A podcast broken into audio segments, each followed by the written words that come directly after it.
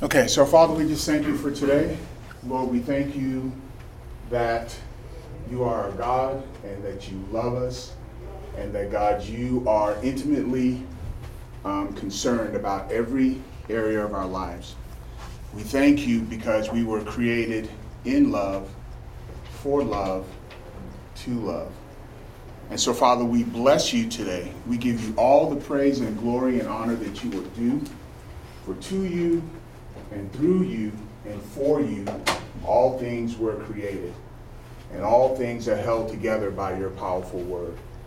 So we thank you, God. We're just so blessed to be in the family of God today. So blessed, Lord, to have another opportunity to worship you, to praise you, to be the people of God that you have called us to be. So, Father, as we go through this time, we ask for your spirit to be with us. We ask that our hearts and minds be open in Jesus' name, that, Lord, that you would do in us what we cannot do for ourselves. So we bless you and we lift you up. We honor you. We praise you. We give you all glories. In Jesus' name we pray. Amen. Amen. Okay. Well, it's good to see all your smiling faces. So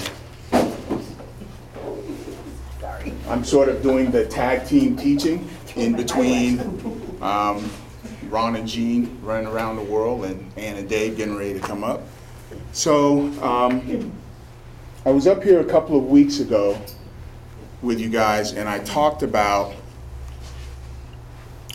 the whole push that's going on in the church with GrowthTrack. And GrowthTrack is really about, again, loving God, loving people. And that's our mission. That's our mission as a church. That's our mission as ministers of the gospel, which I hope you know that every one of you are ministers of the gospel. Okay, you don't need to have a nice little fancy title on the end of your name or go to seminary for 4 years. Okay, you are ministers of the gospel and where God has placed you.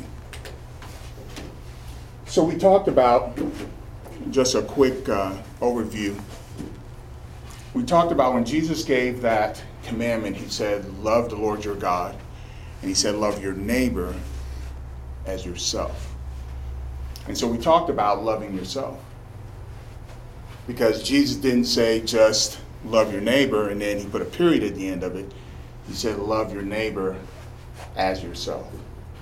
And so there's a reason he says that, because it's very evident that Jesus wants you to love yourself. And the reason you can love yourself is because, as the scripture said, he first loved you. Okay, so we talked about God's unconditional love for you is not based on what you've done, how you feel about yourself, how you don't feel about yourself. Okay, because the scripture said, while we were yet sinners, Christ died for us. So when you didn't want anything to do with God, when we were spitting on God, when we were cursing God, we were using Jesus as a curse, Jesus' name as a curse word, we were doing all that stuff, there was something extremely special about you that in all that stuff, Jesus still came down and went to the cross and died for you. So to love yourself is to understand that there is something very valuable, very precious, very rare about each and every one of you that Jesus came down and died on the cross. Because if you were the only human left on the planet, Jesus would have still come down and died for you. That's very critical when we start talking about now we're supposed to love God, we're supposed to love others. Okay? So that's just a little synopsis of what I talked about last time. This week, it's going to be quite interesting. So, buckle your seatbelts. Make sure your seat backs are in the upright position. And all your electronics are turned off, because we are about to take off. I've got a question for you. What about all those children in Africa and all those, hundreds of thousands of people that are dying over there, and all those children that are suffering over there in Africa? Mm-hmm. How's Jesus? How God's kind. Look at that. All those poor children having the diseases and all that happening. How does Jesus love them? Is that what you're saying? No, I mean God. I mean how God. Well, here's the thing you have to understand. I'm sure you know about that. All those people. I'm sure we all do. If we have a TV or a radio, we know about it. So, without going into a long sort of going down a road, here's a basic point. God created us with free will, right? With free will, we have the choice to do good or not to do good. Those children have diseases. They didn't ask for that. No, they didn't. But you live in a fallen world, right? You live in a fallen world that's full of sin. So what you're asking is a very good question, and you and I could spend a couple hours even dealing with that. But what I just want to say to you is that to realize that you live in a fallen world. We're in a fallen world. People die. People die young. Good die young. Children die. Right? That's not God's fault. So one of the things we shouldn't do is we shouldn't blame God for that. Okay? That's the one thing that we shouldn't do, because that's not God's fault. Okay? Remember, Adam and Eve screwed up. Not God. All right? So, with that, let's move on. So, I have a scenario for you. So, you're walking down a road that symbolizes your journey with God. And you're walking down this road, and you get to a fork in the road. Now, in this fork in the road, there's a sign in the center of the fork in the road. And you look up at the sign, and the marker that's pointing to the right says, "Pleasing God." The marker that points to the fork in the road that leads to the left says, "Trust in God." Which road are you going to choose? So, I'm going to let you think about that for a minute.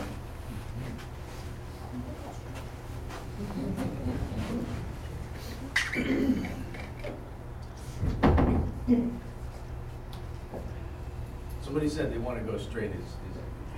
Can that be an option? There is no third option. I'd say. Never mind. Me too. The road to the right says pleasing God. The road to the left says trusting God. So, those that think that they should go to that we should go to the road to the right, is pleasing God. How many of you think? Raise your hands. Pleasing God. This isn't like, good or bad, I don't want to make the wrong choice. It's not about that. Right. Question. Would trusting God also count as pleasing God? I'm not answering that question. I want you to answer the specific question that I put in front of you. You have two choices on the road. You have pleasing God and trusting God. And you have to make a choice. Which choice is it? Well, the Word of God, it doesn't say anything about just pleasing God, but the Lord that says, trust the Lord your God with all your heart, lean not on your own understanding, in all your ways acknowledge Him, and He will direct your path. Okay. He will strengthen our path. Okay, so you say trusting God. Okay. Trusting God. Ron? Trusting God, because what? If you trust in the Lord, you're pleasing Him right then, because you're putting all your trust, all your faith, everything that you have in your being to God, and He is He delights in that. So if He's being delighted, that means He's being joyful. Okay, thank you. Trusting God. Trusting God. Okay. I would choose trusting in God because I don't trust myself. Okay. Okay. Pleasing God. Okay. Pleasing means you're going to do something. Trusting is just say, okay, God, you take care of it. That's okay. What I'm thinking. Okay. So you may not be taking action when you trust God.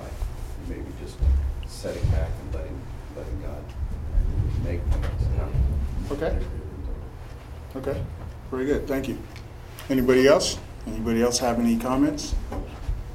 Trusting God versus pleasing God.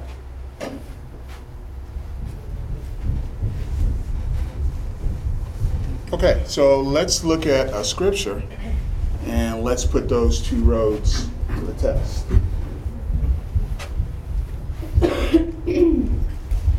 Matthew 22, verses 36 to 40.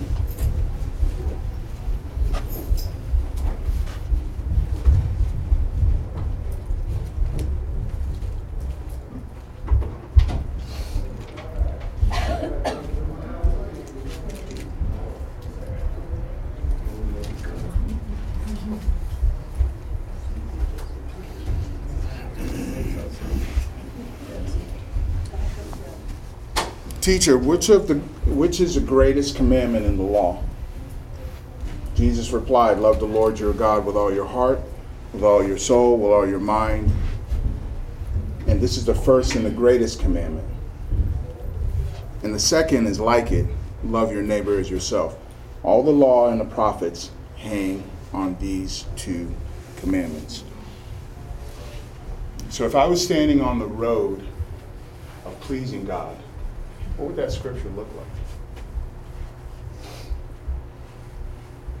How would that scripture be fulfilled?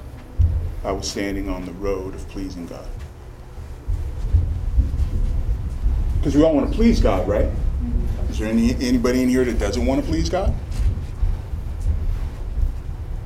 Okay, so I'm standing on the road of pleasing God, and I read that scripture. And that scripture tells me to do something, right? What was that scripture again? Matthew 22, verses 36 to 40. Thank you. Could you read it again? I didn't hear it. Okay.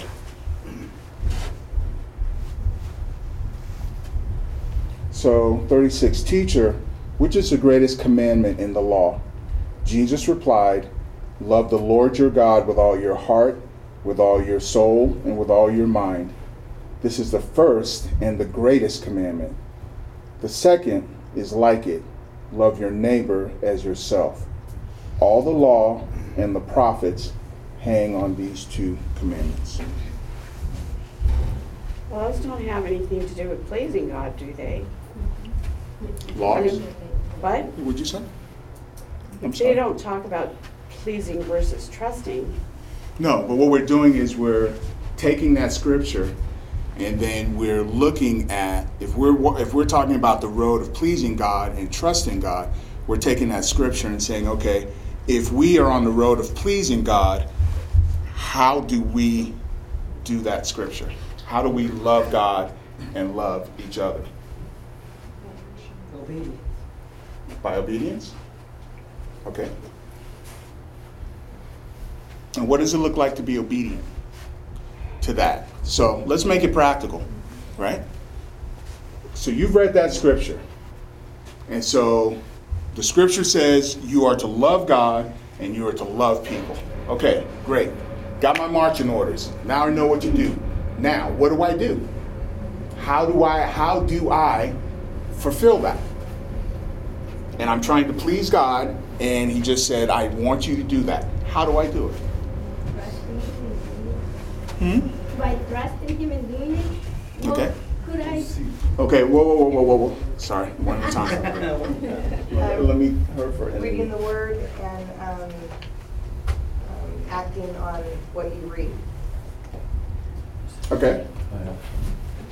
See, I think the problem with that is I know a lot of people that follow the word and love Christ and stick to the trust. I know a lot of people that would walk down to that fork and sit down on the right side by trust, but not. But I agree with this man here. Sorry, I don't hear your name. Dave. But for me, I like to do the work, and I will make mistakes, but I also trust in God. So I mean, should I sit down on the side with these Christians over here on the trust? Because I'm just going to trust them. I'll sit here and trust them, or should I walk my path as as well as I know how. You know, I'm human, and well, I'm going to make mistakes, but I'm going to try to please him. So there's work. To me, that seems like doing the work is the way I would probably go too. All right. Thank you. I think to show love is also spending that quality time with God and your neighbors, showing them your affection, showing them how much they give to you, be appreciative of that. And like I said, it's also part pleasing God. You're also having trust in Him as well.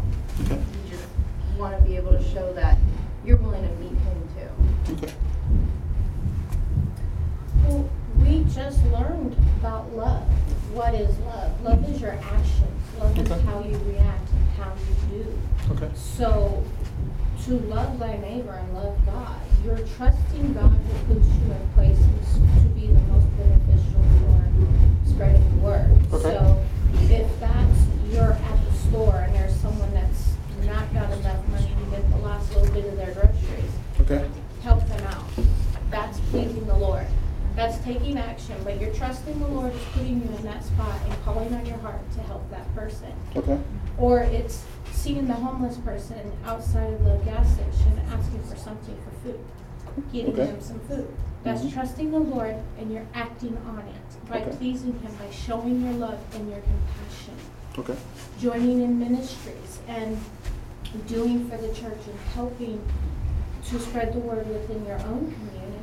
Shows you're trusting the Lord by putting yourself, putting you in that opportunity to share the word, which is then pleasing God.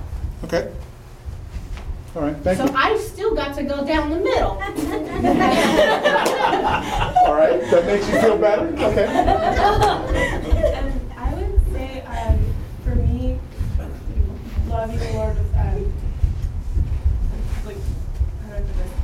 a couple different things. So I know like when my thoughts go a certain way and I catch myself and then I'll be like, I gotta go a different, try to think on, reroute. Like GPS. And be like, this is not a pleasing thought to God. Which, I'm sometimes embarrassed at my thoughts, because I know God knows my thoughts. And so I'll be like, I'm sorry, Lord. I'm trying to think on something like this. So that's my way of,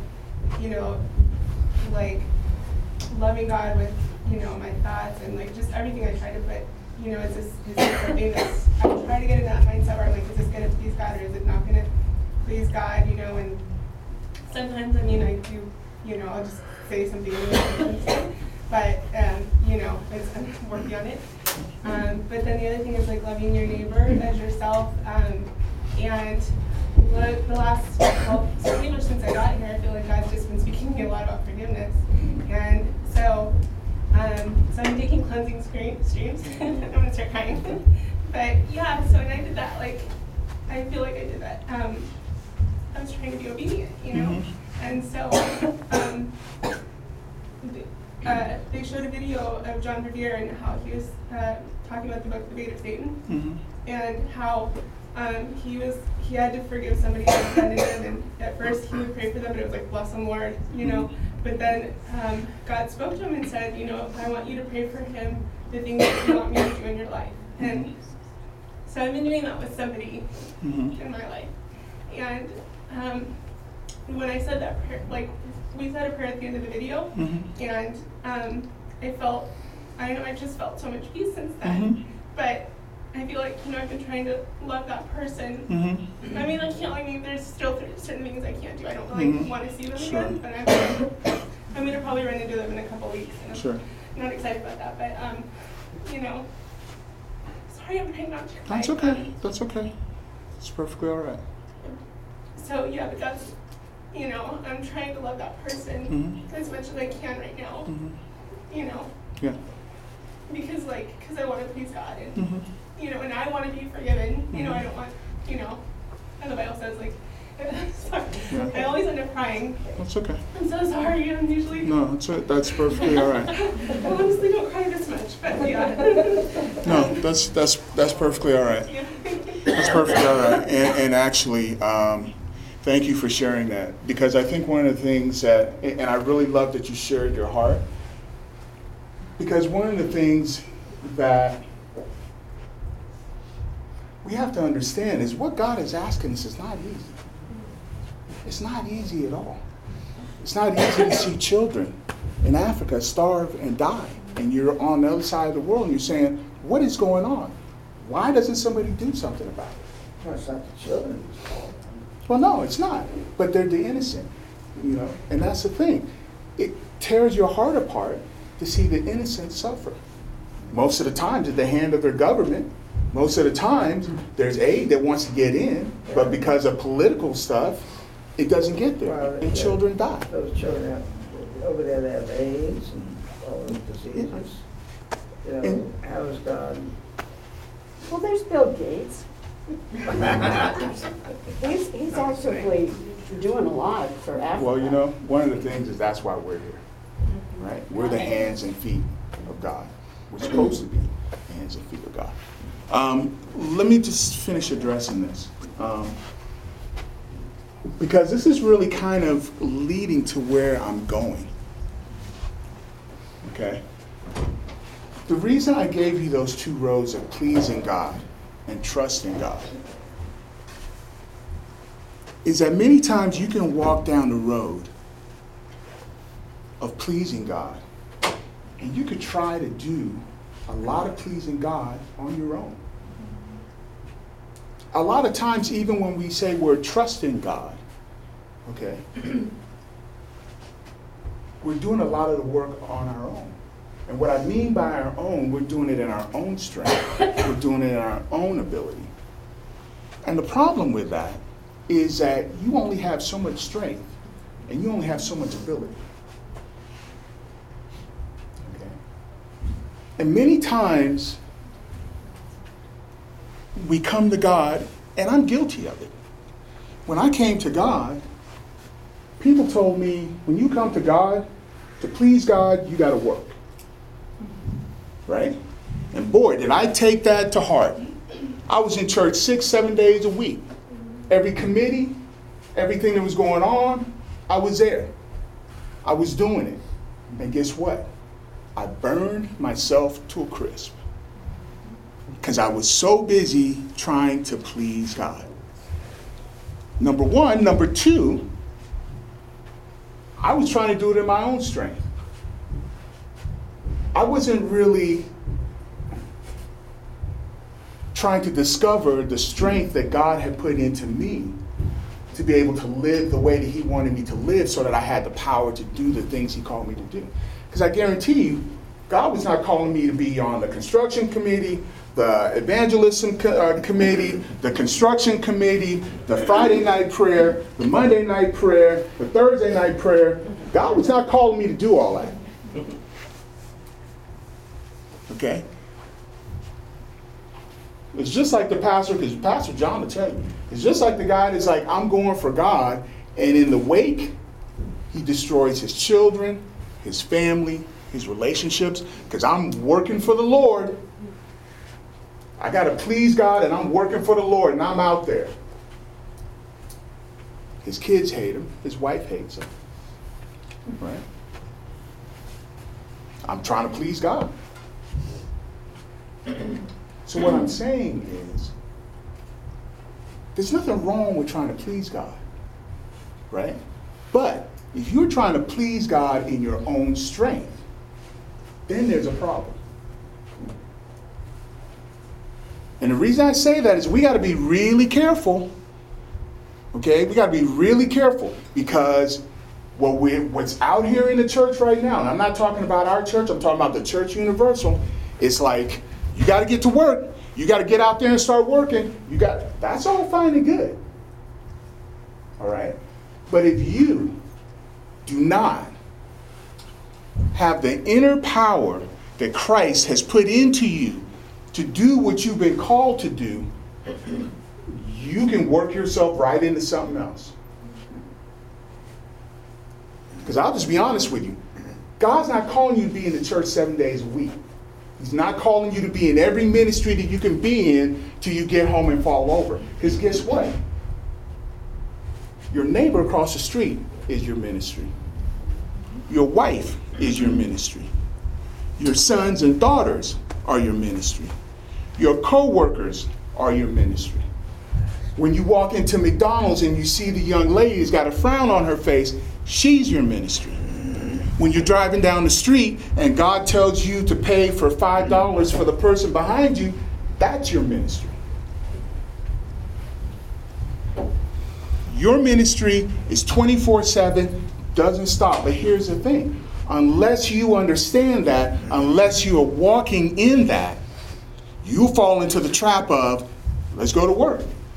And don't get me wrong, okay? Because I want you to really hear me now. I'm not saying that work is bad. Lord knows the church needs workers. And Jesus said, the harvest is plentiful, but the workers are few. Pray that the Lord would bring workers, okay? So he's not talking about, right? So let's look at the other side. Trust in God.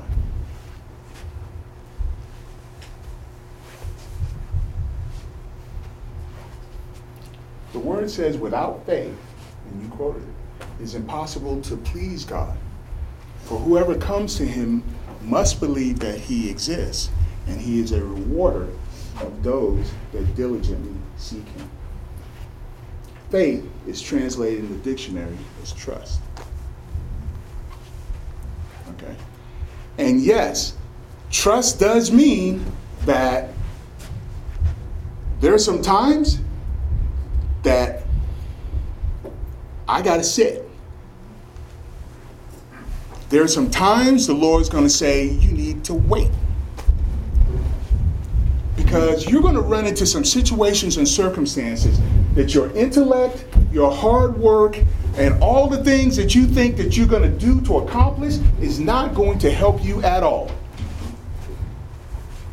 And the only thing that's going to help you is your trust and your faith in God. Because here's what's going to happen. If God doesn't do it, if he doesn't show up, it doesn't happen. So I'm half Nigerian, speaking about African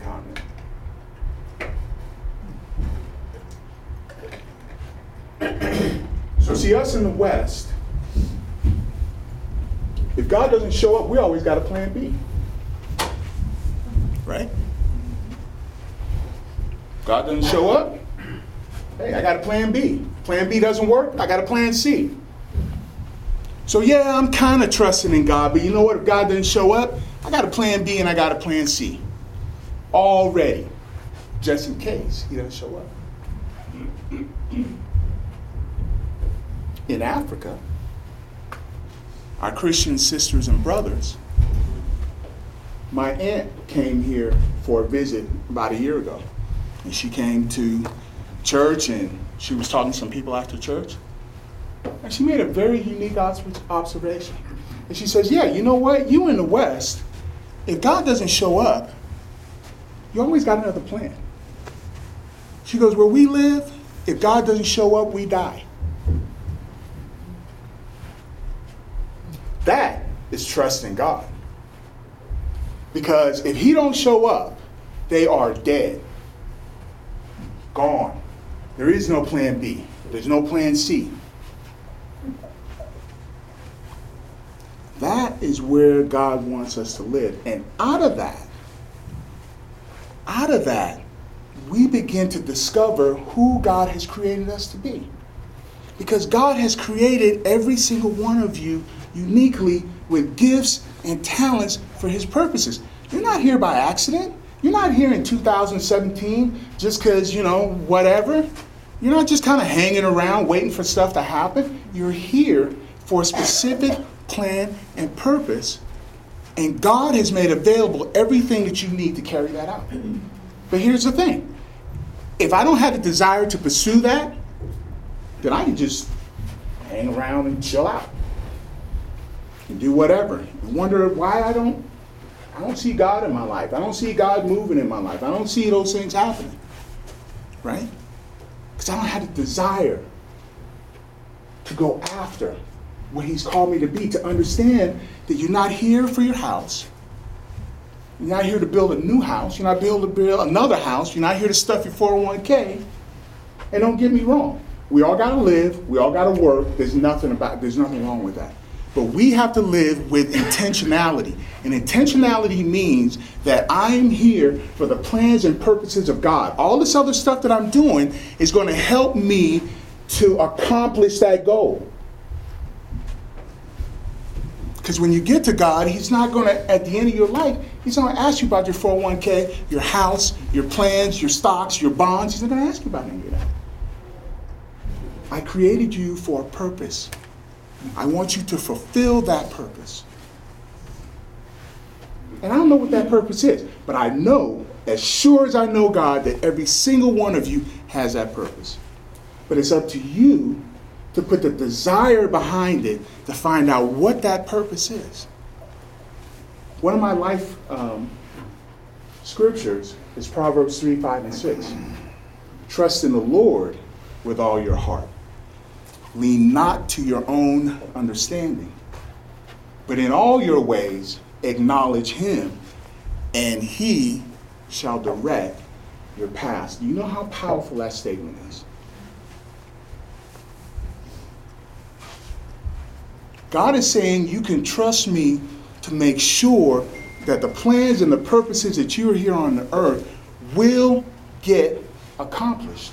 If you acknowledge me at every area. And what's he saying? God, I'm dealing with a health problem. You're Lord over this. God, I'm about to lose my house. You're Lord over this.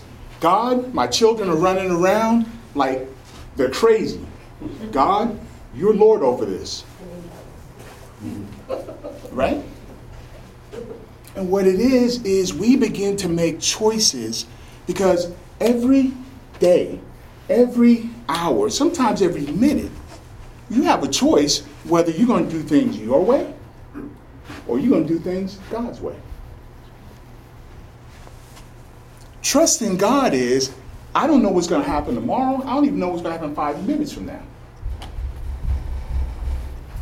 But I'm going to trust you that what you said, his scripture also says, he that has begun a good work in you shall complete it until the day of Christ Jesus. That means the one that started the work will complete it. What has that got to do with me? That scripture doesn't say anything about me. But what it does mean is my work is my choice. Right? I have to choose. When I'm sitting at home flipping through the channels, and all of a sudden something comes on that I know shouldn't be on in my house, my eyes should not be looking at, right? I got the choice to sit that remote down and keep looking at it. Or I got the choice to pick up that remote and say, not in my house, and click. But see, people don't see their walk to that level. You know, we always want to see it with the big things here. You know, but God is saying, be holy as I am holy. And what he's saying is, I've given you the power. That's the whole thing. He's given you the power of choice. See, those that are not in the family of God don't have a choice. That's why we have to have compassion and mercy. Because a lot of times we're going, oh, I can't believe so-and-so did that. And how did he did that? And is he Christian? No. Why are you tripping? The word says that everyone is under the control of the evil one. So why are you tripping when so-and-so did such and such and this and that? He doesn't have the Spirit of God within him. That's number one. Now, number two can also happen, because you can have the Spirit of God in you and you don't do that. The Spirit of God within you says, you know what? I've given you the power to leave that alone. You don't have to touch that. You don't have to go there. You don't have to do that. And you say, you know what? I'm going anyway. But don't be surprised when your life falls apart. You have the power. 2 Peter 1:3 says that his divine power has, past tense, given you everything you need for life and godliness through the one that called you out of his goodness. That tells me that I have no There is no area that I cannot overcome. Now, the question becomes, we talk about choice. The question becomes, do I want to overcome that or not? Do I want to be merciful when somebody doesn't deserve mercy? I got the choice. Do I want to show love when there's somebody there unlovable? I got the choice. But here's the thing. That's what God's calling me to do. That's what God's calling each of you to do. But we have to make the choice. We have to choose to be loving. We have to choose to be merciful. We have to choose to walk in the Spirit. When you look at the whole New Testament, Paul talks about if, choose, if, do, walk. Why is he saying that? If choice wasn't involved, you could just wipe out 7/8 of the New Testament. Because you're in Christ, you're a new creation, everything's set, you're going to walk, everything's perfect, you're not going to sin anymore, you don't have to make any choice, the choice has been made for you, just have a good time and just go right into eternity. Right? It's why does Paul just keep admonishing? Stay with it. Stay with your faith. Don't turn from your faith. Keep marching in your faith. Don't look to the left or the right. Don't turn. Keep going. Right? Because you got a choice. Your choice is it is your key to power. It's your key to doing all that God has called you to. It's your choice. I talked about this before. Do you realize that there's nobody in heaven that is there by force? Do you ever think about that?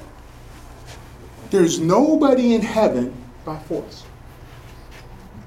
Oh, well, you know, I got nothing else to do. I might as well go to heaven, walk on streets of gold. I got to see pearly gates again. All right, what about somebody who gets shot? He's forced to heaven. Somebody shot him. So he goes to heaven. No, not necessarily. Not necessarily. If he's not a believer. Here's the thing. And I'm talking about free choice now, right? I'm talking about free will. If there was not free will in heaven, Satan could not have rebelled, and a third of the angels could not have rebelled with him. Mm-hmm. Right? What about people got shot in Las Vegas? What about them? All those people, they all got shot. They're forced to heaven. They got forced out of the world. Not really about the date of arrival. Okay. No. Right. It's about the choice you made before. It's about the choice you made before. It's about how they lived their lives, Joe. Before that. Because again, we talked about we live in a fallen world. That wasn't their choice, So it's like me, right? Suppose I leave here tomorrow, this afternoon, and I get in my car, and some guy comes to a red light, hits me, kills me. Right? Why am I going to heaven?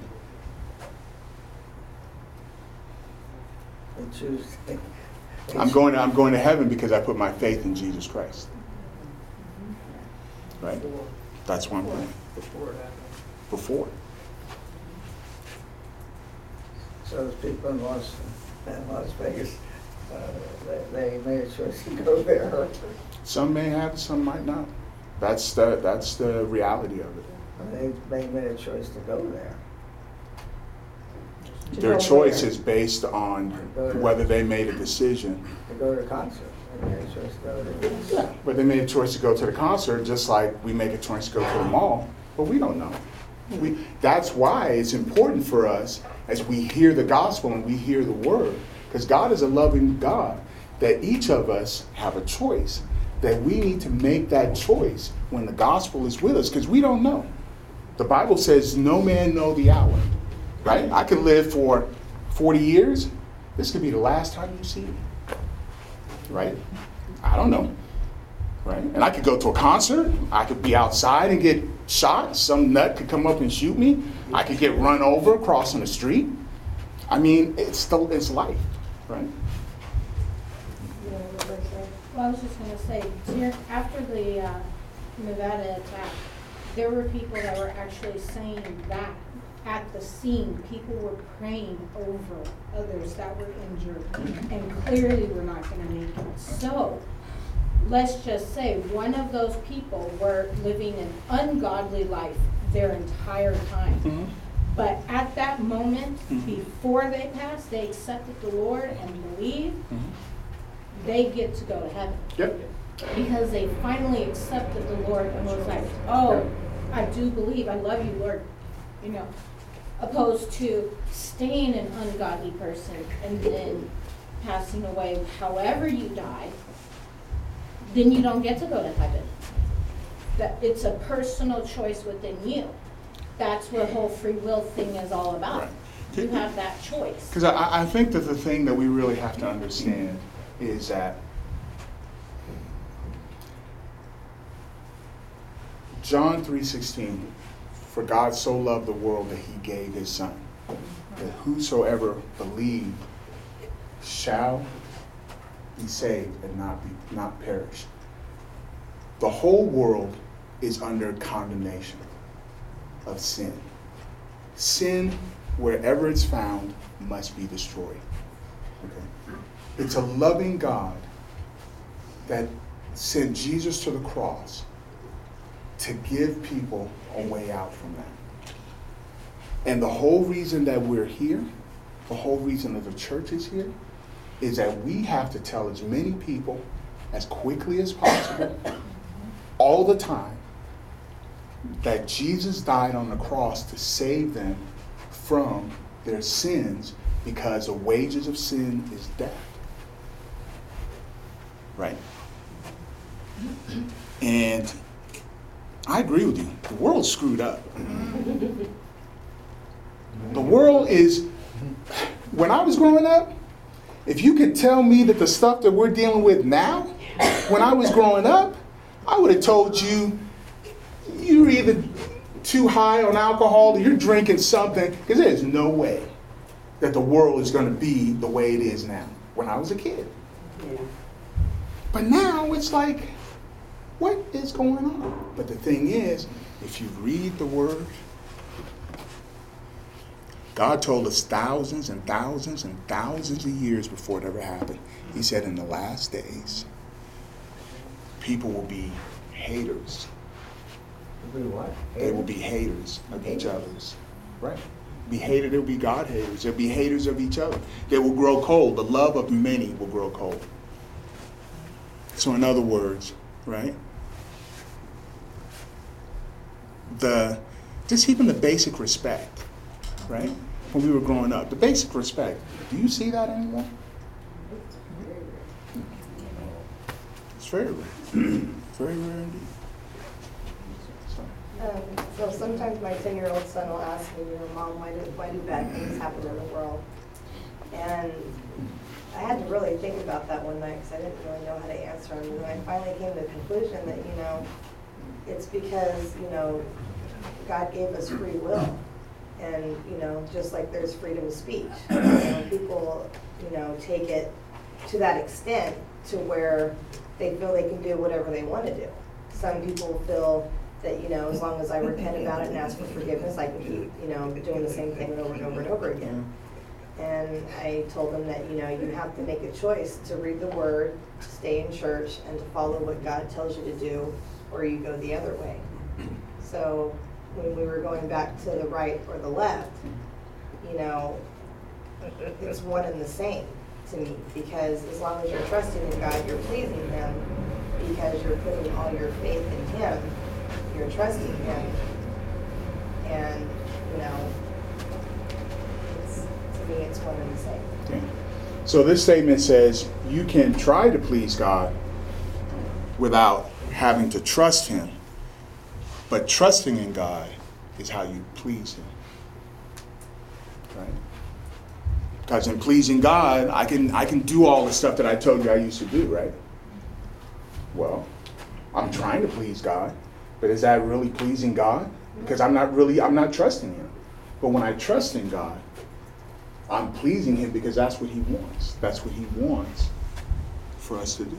because sometimes, most likely you weren't, spending time in the Bible because you were too busy trying to do the work, which I don't know if you were or not, but, sometimes I don't read the Bible as much as I should, but I am trying to be involved as in many things as I can, and sometimes, I have one friend that tells me all the time over and over and over again, stop what you're doing, sit in the Word, and just sit and listen.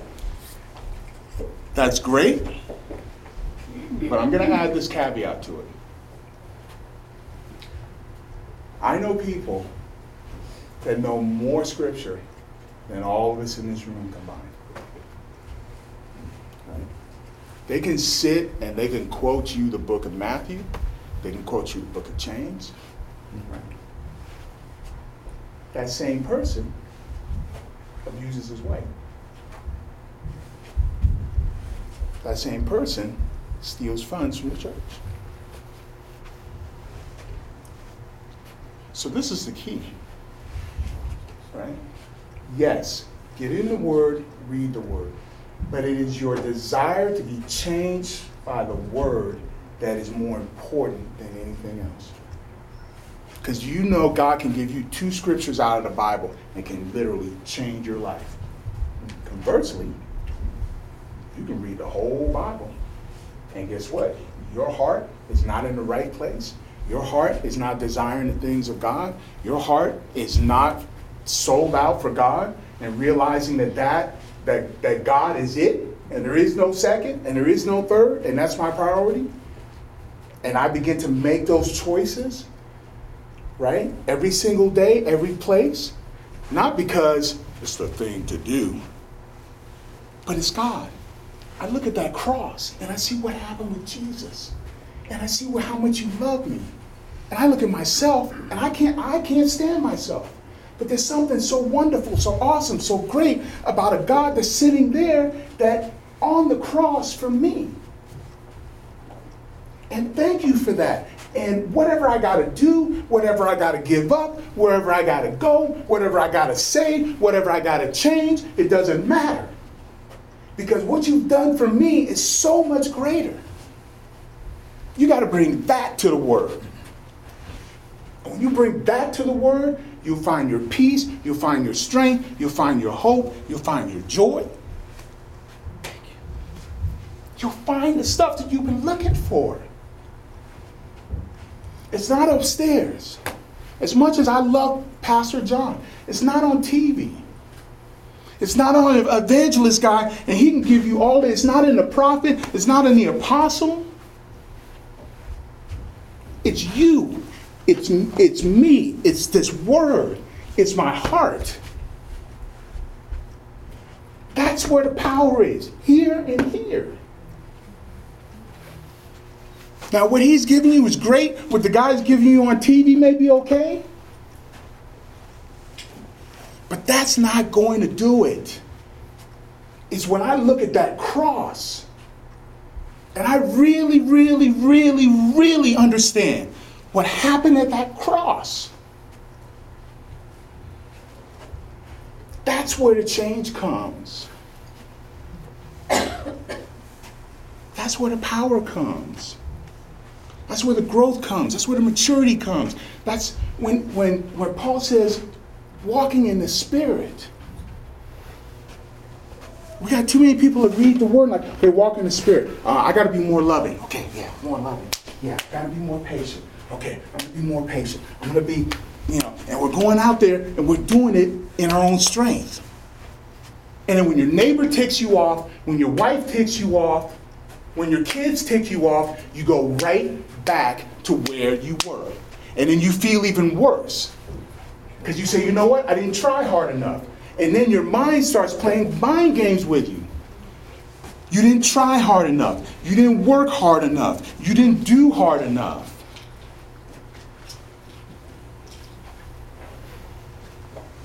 It's not about that. It's about me understanding what he has done, and all the days of my life, don't care what I got to do, don't care where I got to go, I don't care what I have to do. And God goes, wow, that's trusting God. I could do something with that. So we're turning this around where you have to travel both those roads, pleasing God and trusting, because then you converge into that single line going the opposite direction. Because the reality is, right? God wants that. When you go down that trust in God, you're right. It automatically flows. It's just like love, right? I've been married to my wife 35 years. Okay?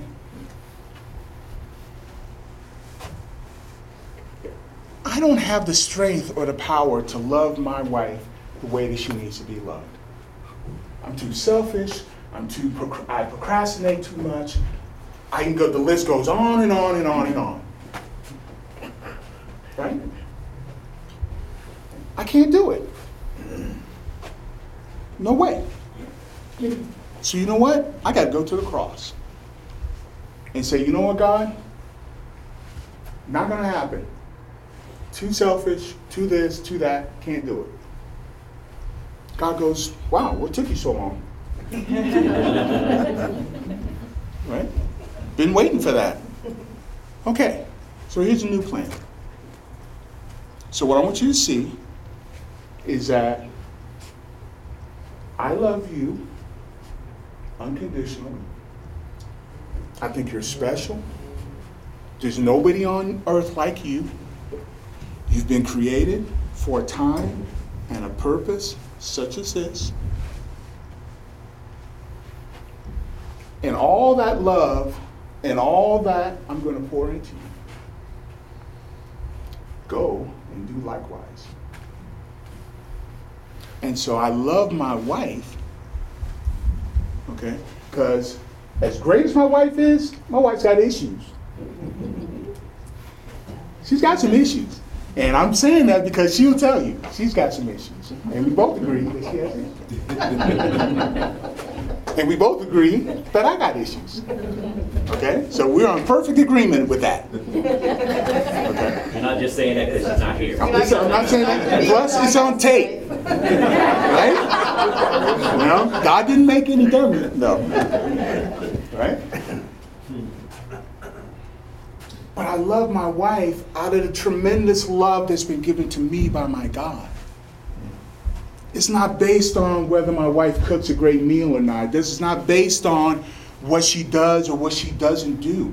It has nothing to do with that. It has everything to do with living out what God has called me to be. He said, Joe, love your wife as Christ loved the church. Because see, when I get to heaven, it's not going to be, well, you know what, I tried that, but you know what, she didn't do this, and you know, if she had been better at that, and you know, if she just could have been just a bit better at this thing, man, life would have been great. Everything would have been good. We would have had a terrific marriage.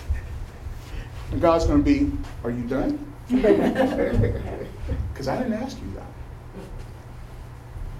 I told you to love your wife as Christ loved the church. I didn't put any conditions on that. I didn't tell you that if she was going to do this and this and this and that. And I know you have been praying for that your whole life, and it didn't happen, but I didn't make that a condition of you doing that. It's the same thing with your neighbor. But God, you don't understand that. What did I tell you? I told you to love your neighbor as yourself. I don't care if he was Muslim, black, white, gay, straight. He didn't give any conditions there. And here's the point. You think you're going to do that in your own strength?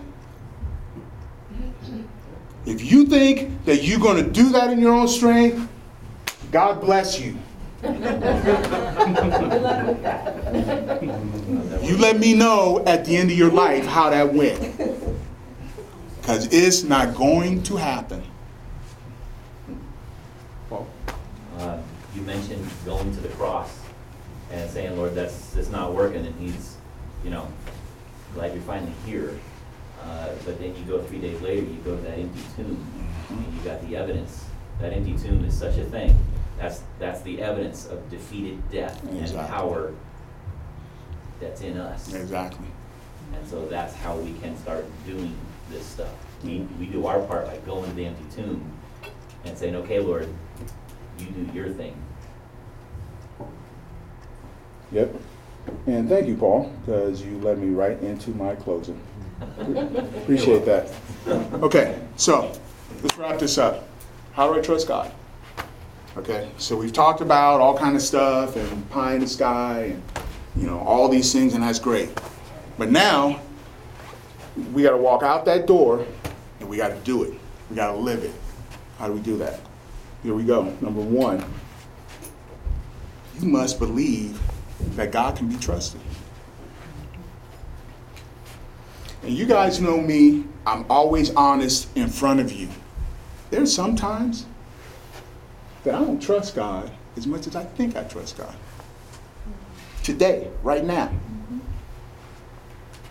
There's sometimes that I don't trust God as much as I think I trust God.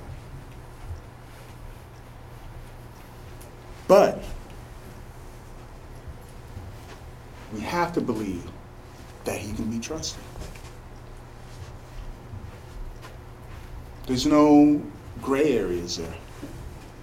Because if we can't believe, if we don't believe that we can trust Him, when times get hard, when things get rough, that's when you know you can trust God. Because see, when my bank account's full, and everything's going right with the kids, and everything's going right with the world, and I look at my 401k and it's growing, right? And the 49ers are winning. Everything is right with the world, man. I can trust God. Woo, I can trust God. Man, that's good. Yeah, I can trust Him. Woo, I can trust Him. Right? Let the 401k start taking. Let stuff start going bad with the kids. Let stuff start going bad with the job. Can I trust Him, man?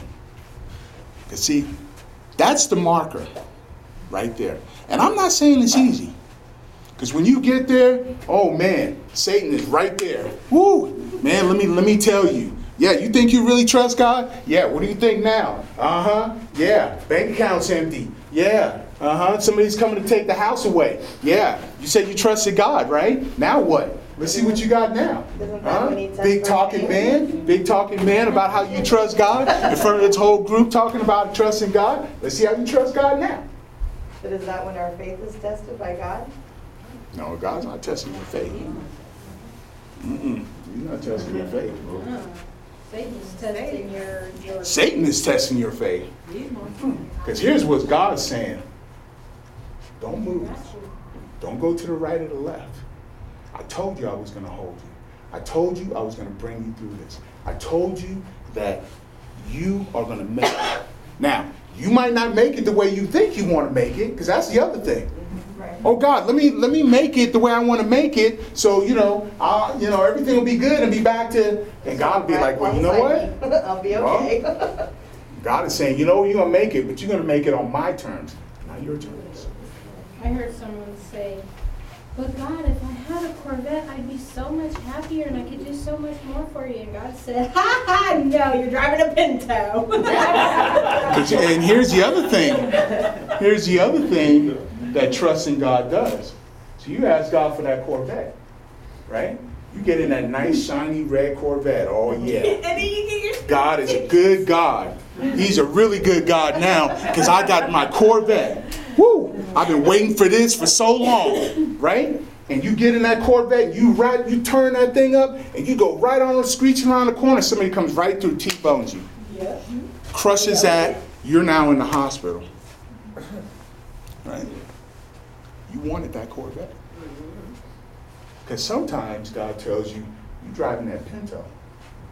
Right? Yep. Because you had that Corvette. That Pinto don't get up to 90 miles an hour in under 6 seconds. And I know you, if you get behind that Corvette, you're going to go from 0 to 90 in about 6 seconds. And when you do, you're going to put your life on the line, and your whole life is going to be a nightmare, and you're going to be laying up in the bed saying, God, why did I even have that Corvette? Why did I even want it? Because now I don't have the Corvette, and now my life has been wrecked. That Corvette that you gave me. So, trusting God means that God knows exactly what I need. If I pray for that Corvette, and God said, "You're not getting that Corvette." Right. Thank you, Jesus. Right. I mean, thank you, Jesus, for my little Pinto. Because you know what? That little Pinto is going to get me to work and back, yep, so that I can feed my kids. Right? That little Pinto is going to do that for me. I always tell my kids, there's a difference between want and need. Yeah. If it's just a want, then you better work for it, and that's something you can get. But if it's a need, then you'll get what you need. Yeah. Okay, so let's go ahead and wrap this up. Second thing is, you must come to Him in humility, knowing that you can't do this on your own. You cannot do this life on your own. Right? End of story. Period. Ding. I think we've already gone over that enough. Can't do it. I can't do it. So I have to come to God in humility, on my knees, saying, God, just like my aunt in Nigeria, if this thing's going to work, you're going to have to do it, because I don't have strength. 3, and the last one, I must die to myself. And this one's a hard one. I must die to myself. Right? Because there's the things that God wants me to do, and then there's the things I want to do. And we have this thing called flesh, right? That's supposed to be dead, supposed to be crucified. Well, guess what? Every morning you get up, guess what gets up with you? Flesh. Right? And you start walking down the street as a married man, and a woman starts coming towards you, and guess what? Flesh is like, I'm still here. Thought I was gone, but I'm not. Right? Remember we talked about those choices? So right there, am I going to die to this? Right? Or I'm going to just keep my eyes looking straight and saying, thank you, Lord, for what you've given me, and keep walking. Right? This, it's got to die. Daily, it's got to die. Because if you think that somehow or another you've defeated it, let me tell you, I've been a Christian a long time. I was trapped in pornography for 20 years. I know what the flesh is about. And let me tell you, if you're not on guard every single day, if you walk down the street and go, oh, you know what, I got this Christian thing all worked out, you're going to fall like a ton of bricks, because you got an enemy, and he is looking for any opportunity to bring you down. You better be on your guard. You better be on your knees. You better be on your word. You better be praying. You better be, because this Christian life is no joke. It is no joke. And he is looking. You are public enemy number one. You realize that? I heard a preacher say that Satan is not in the club on Saturday night. He's in the church pew Sunday morning. He's looking for you. That's who he's looking. He's looking to take you out. You're not worried about those in the club. He's worried about you. And if you don't realize the war that's going on, if you don't realize the strength and what you need to walk in, you will get taken out. Trust me. I've seen a lot of brothers and sisters that I love dearly. Dearly, strong in the word. Right? Didn't realize that. They got taken out. Right? This thing's no joke. Here we go. The end. Colossians 3, 1 to 10.